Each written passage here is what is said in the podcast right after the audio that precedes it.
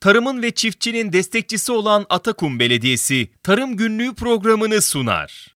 Karadeniz bölgesinin tarım ve peyzaj sektöründeki sorunlarının çözüm önerilerinin konuşulduğu program Tarım Günlüğü her çarşamba saat 15'te 93.5 Radyo Gerçek'te.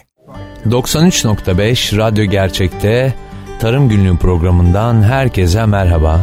Karşınızda Oğuz Akün ve bir Tarım Günlüğü programına daha başlıyoruz. Bugün yine Samsun için, bölgemiz için, özellikle Bafra ve Terme için çok önemli olan bir konu üzerinde konuşacağız. Bu haftaki konumuz çeltik. Çeltik'te biraz daha alt başlıkları açarsak bu haftaki programımızda tarla hazırlığı, tohumluk seçimi, ekim zamanı, hastalıklarla mücadele gibi, sulama gibi konu başlıklarımız var. Şimdi birlikte çeltik yetiştirme nasıl yapılır konuya ufak bir giriş yapalım. Çeltik yetiştirme, tarla hazırlığı, tohumluk seçimi, ekim zamanı, ekim yöntemi, sulama yöntemleri, gübreleme şekilleri, çeltikte yabancı ot mücadelesi, hasat ve harman yöntemleri, kurutma ve depolama yöntemleri sırasını izler. Çeltik dünyada en fazla ekilişi ve üretimi yapılan tahıllardan birisidir. Özellikle Asya kıtasında birçok ülkede halkın temel besin kaynağını oluşturmaktadır.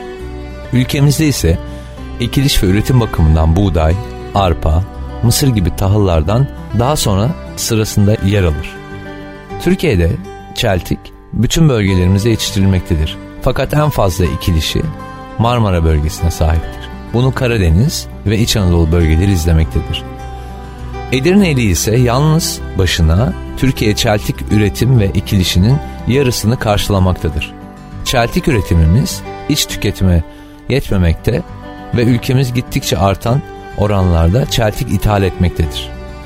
Bu nedenle ülke ihtiyacını kendimiz üretmemiz gerekmektedir şüphesiz. Böylece pazarlaması zor ürünler yerine mümkün olan yerlerde çeltik yetiştirmemiz durumunda yüksek gelir getirmesi nedeniyle hem çiftçi hem de ithalatı azaltması nedeniyle de ülke ekonomisi için büyük faydalar sağlamaktadır. Hatırlayacağınız üzere çalıştığım zamanlarda sektör içerisinde e, gittiğim şehirlerde e, ve bu şehirler e, çok yakın e, Samsun'a bu şehirlerde şöyle şeylere rastlamıştım. Bir terme pirinci vardı ve karşıki rafta ya da e, bir yanında e, Kanada'dan ithal pirinç vardı. Bu gerçekten çok can sıkıcı aslına bakarsanız. Tabii bunun önüne geçmek ülke ekonomisi ve tabii ki milli menfaatler doğrultusunda çok önemli. Bu yüzden diğer ürünlerde olduğu gibi çeltik üretiminde bizler için çok çok önem kazanmakta. Peki çeltik üretiminde tarla hazırlığını nasıl yapıyoruz? Çeltik hemen hemen her toprakta yetişir. Fakat su geçirgenliği az, organik maddece zengin topraklarda daha yüksek verim verir. Çeltikte toprak hazırlığında en önemli konu tarlanın iyi tesviye edilmesidir. Özellikle son yıllarda kullanılmaya başlanan lazer kontrollü tarla tesviyesi bıçakları ile mükemmel bir şekilde tesviye edilebilmektedir. İyi tarla tesviyesi ile tavalar daha büyük yapılabilmekte. Su kontrolü kolaylaşmakta, su tasarrufu sağlanmakta, ilaçlama ve gübreleme uygulamalarından en iyi neticeye varılabilmekte. Mekanizasyon kolaylaşmaktadır. Sonuç olarak da yüksek ve kaliteli verim alınabilmektedir. Çeltik tarlası sonbaharda sokluk pullukla derin bir sürümle hazırlanmaya başlanır. Kışı bu şekilde geçiren tarla ilkbaharda derin olmak üzere ikilenir. Daha sonra sedde ve tirlerle çevrili tarlaların yapımından sonra diskaro veya kaz ayağı ile hafif toprak işlemesi yapılır. Ve bir sonraki konu başlığımız tohumluk seçimi. Ekilecek tohum, tohumla taşınan hastalık, zararlılar, örneğin yanıklık, fusarium, beyaz uç nematotu, yabancı ot ve kırmızı çeltik tohumlarından temiz, sertifikalı tohum olmalıdır. Bu hakikaten çok önemli. Ee, daha sonrasında e, kaliteli ve e, verimli ürün alınabilmesi adına sadece yüksek vasıflı tohum kullanılarak verim %20-25 artırılabilir. Türkiye'de verim ve kalite yöneten uygun çeşitler arasında Baldo, Rocco, Osmancık, Kral, 424, Yavuz, Demir, Akçeltik, Karacadağ gibi çeşitler sayılabilir. Peki çeltiğimizin ekim zamanını nasıl belirleyeceğiz? Çeltik yazlık ekilen bir bitki bildiğiniz üzere. Çok iyi çimlenmesi için toprak ve su sıcaklığının 18 derecenin üzerinde olması gerekir. gerekir. Kritik sıcaklık, bu çok önemli, 12 ile 15 santigrat derece arasındadır. Havaların ısınmasına bakılarak erken ekim yapılmamalıdır. Aksi halde bitkilerin soğuktan zarar görmesine sebep olabilir. Bölgelere göre değişmekle birlikte ekim Mayıs ayı içerisinde yapılabilir. Güney bölgelerimizde ikinci ürün e, için 15 Haziran'a kadar e, ekim yapılabilmektedir. Peki çeltiğimizin ekim yöntemleri nelerdir? Şimdi ufak başlıklarla onlara bir göz atalım. Çeltik'te dünyada 3 ekim yöntemi uygulanmaktadır. Bunlar serpme ekim, mibzerli ekim, fideleme dikim yöntemleri. Türkiye'de uygulanan yöntem serpme ekim yöntemidir. Bu yöntemde tohumlar bir gün su içinde tutulur. Daha sonra sudan çıkarılır ve 48 saat süresince belirli aralıklarla ıslatılarak çimlenmeleri sağlanır. Çim kökleri çıkmaya başlamış yani tohumdan çatlamış tohumlar 10-15 santim derinlikte su ile doldurulmuş tavalara elle veya tohum serpme makineleri ile atılır. Serpme ekimde dekara 16-18 kilogram tohum kullanılmaktadır. Ki bizim de Bafra'da, Terme'de genellikle serpme ekim yapılmakta. Ve şimdi çeltiğin sulaması. Ekimden 5-6 gün sonra tarladaki su boşaltılır. 5-6 gün bu şekilde beklenerek fidelerin toprağa tutulması sağlanır. Daha sonra başlangıçta 2-3 santim derinlikte, bitki büyüdükçe de derinlik arttırılarak sulama yapılır. Su derinliği 10-15 santime ulaştığında daha fazla yükseltilmez ve yetişme süresi sonuna kadar bu derinlikte tutulur. Çiçeklenmeden 30-40 gün sonra su verilmesi durdurulur.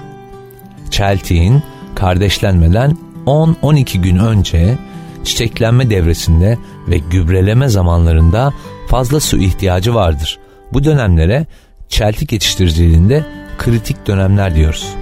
Tavaya su devamlı bir şekilde verilmelidir. Bu su oksijen miktarınca zengin olduğundan bitkinin gelişmesine olumlu etki yapar. Ancak suyun kısıtlı olduğu yerlerde kesikli sulamayla da çeltik yetiştirilebilir.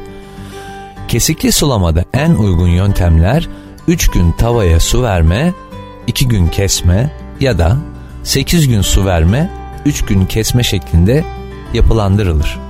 Çeltikte sulamayı bitirdikten sonra kısa bir ara vereceğiz ve aradan sonra e, çeltikli gübreleme, yabancı ot mücadelesi ve diğer alt başlıklardan e, sizlere bahsedeceğiz. Tarım Günlüğü'nün programı devam edecek. Şimdi kısa bir ara. Tarımın ve çiftçinin destekçisi olan Atakum Belediyesi Tarım Günlüğü programını sunar.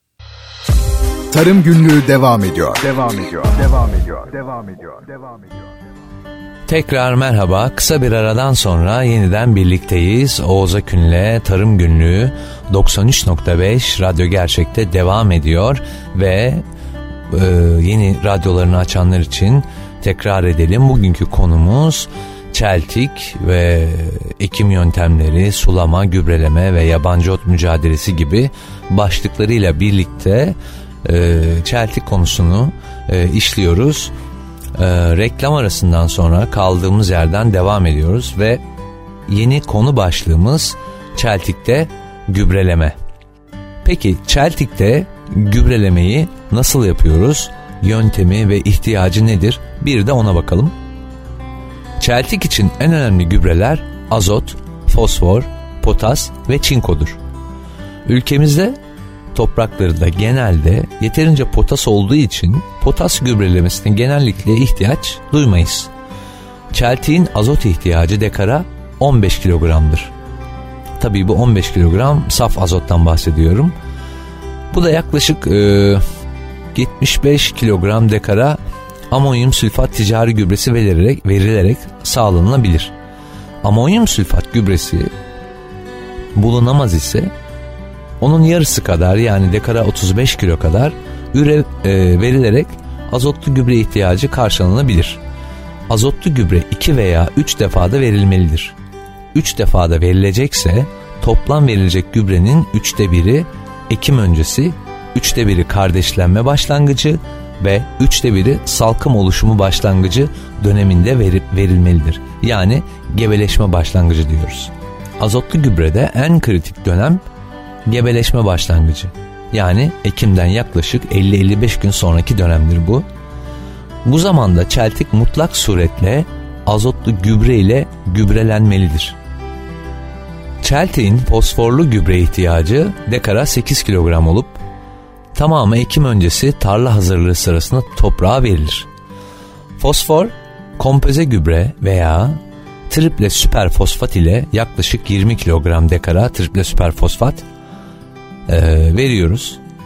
Çeltik'te diğer önemli gübre ise çinkodur. Çinko ihtiyacı dekara yaklaşık 1 kilogram saf çinkodur. Toprakta yeterli çinko yoksa ekim öncesi toprağın çinko durumuna göre 2 ya da 4 kilogram dekara çinko sülfat gübresi verilerek çinko gübrelemesi yapılabilir. Ekim öncesi çinko gübresi verilmemişse çıkış sonrası çinko noksanlığı görülen tarlalara yaprak gübresi şeklinde de çinko verilebilir. Çeltik bitkisini ele aldığımız bu tarım günlüğü programında şimdi e, çeltikte yabancı ot mücadelesi nasıl yapılır, nedir? E, kısa notlarla bir e, giriş yapalım. Yabancı ot mücadelesinde ekim öncesi veya çıkış sonrası kullanılan ilaçlar vardır. Çıkış sonrası kullanılan ilaçlarda fazla geç kalınmamalı. Yabancı otlar 2-4 yapraklı iken yabancı ot ilacı atılması tamamlanmalıdır. Ülkemizde en önemli yabancı ot darıcandır. Darıcanla birlikte topalak, kurbağa kaşığı, su ayrığı, sandalye sazı, hasır otu, dip otu, su menekşesi gibi otlarla da mücadele etmek gereklidir. Daha önce bahsettiğimiz e, fındıkta da olduğu gibi ve birçok meyvede ve ilaçlama, ilaçlama yaptığınız ürünlerinizde olduğu gibi e, çeltikte de e, ilaçlama zamanı o anı o, o ilaçlama gününü yakalamak günlerini yakalamak çok önemli. Hatta belki de çeltik e, bu anlamda en önemli birkaç üründen bir tanesi. Yabancı ot mücadelesi için e, çevreye ve insan sağlığına zarar vermeyen ilaçların kullanılması elbette ki tercih sebeplerinden biri mutlaka olmalıdır. Çeltik'te yabancı ot mücadelesi uygulanacak ilacın özelliğine bağlı olarak Ekim öncesi ya da Ekim sonrası yapılabilir. Ekim öncesi uygulamada tarlaya su vermeden önce ilaç uygulaması yapılır. Tırmık veya kaz ayağı gibi aletlerle ilaç toprağa karıştırılır ve derhal hemen tarlaya su verilir. Ekim sonrası uygulamada ise tavalardan su boşaltılır. Tavallarda toprak yüzeyi tamamen kurumadan rutubetli haldeyken uygulama yapılır ve iki gün sonra tavalara e, tekrar su verilir. Bir dönem hatırlıyorum Bafra e, civarında e, arazilerde gittiğimde e, bazı e, kullandıkları e, ilaçların çok etki etmediğini, her hastalığı geçirmediğini ya da bir havuzda bazı yerlerde e, ölümlerin oldu, bazı yerlerde olmadığını e, söylerdi üreticiler. Çeltik'te tavallarda su varken ilaçlamalı şu çok, çok önemlidir. Çeltin e, ne kadar büyüdüyse, boyu ne kadarsa e, tam su hizasını çeltiğin ucuna yani bütün bitkiyi kaplayacak şekilde su verilmelidir. Yarı ya da uç kısım baş kısmından dışarıya e, bir parça da kalsa orada or, oradaki hastalık etmeni ilaç ona ulaşmadığı için ölmüyor. Bu yüzden çok önemli bir durumdur. E, tavalardaki suyun bitki uzunluğunu tamamen kapatması e, yabancı ot mücadelesinde ve e, diğer hastalıklarda çok çok e, önemlidir. Ve bir sonraki ana başlığımız hasat ve harman. Harman zamanı Çeltik'te e, en uygun hasat zamanı salkımın %80'inin saman sarısı olduğu zamandır. Bu sıralarda yapraklar hala yeşil durumdadır. Hasat zamanının en iyi tespit şekli danedeki rutubetin ölçülmesidir. %22-24 rutubette Hasat en yüksek kalite ve kırıksız randımanı vermektedir. Hasat elle veya biçer döverle yapılmaktadır.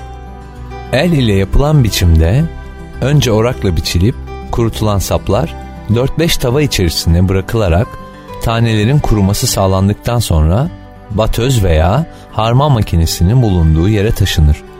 Rutubet oranının yüksekliği danelerde kızışmaya sebep olabileceğinden yığınlar fazla yüksek tutulmamalıdır. Tarım Günlüğü programı Oğuz Akün'le burada sona erdi. Hoşçakalın. Tarımın ve çiftçinin destekçisi olan Atakum Belediyesi Tarım Günlüğü programını sundu. Tarım Günlüğü sona erdi. Bu program hakkındaki düşüncelerinizi dinleyen et radyogercek.com adresine mail atarak bize ulaştırabilirsiniz.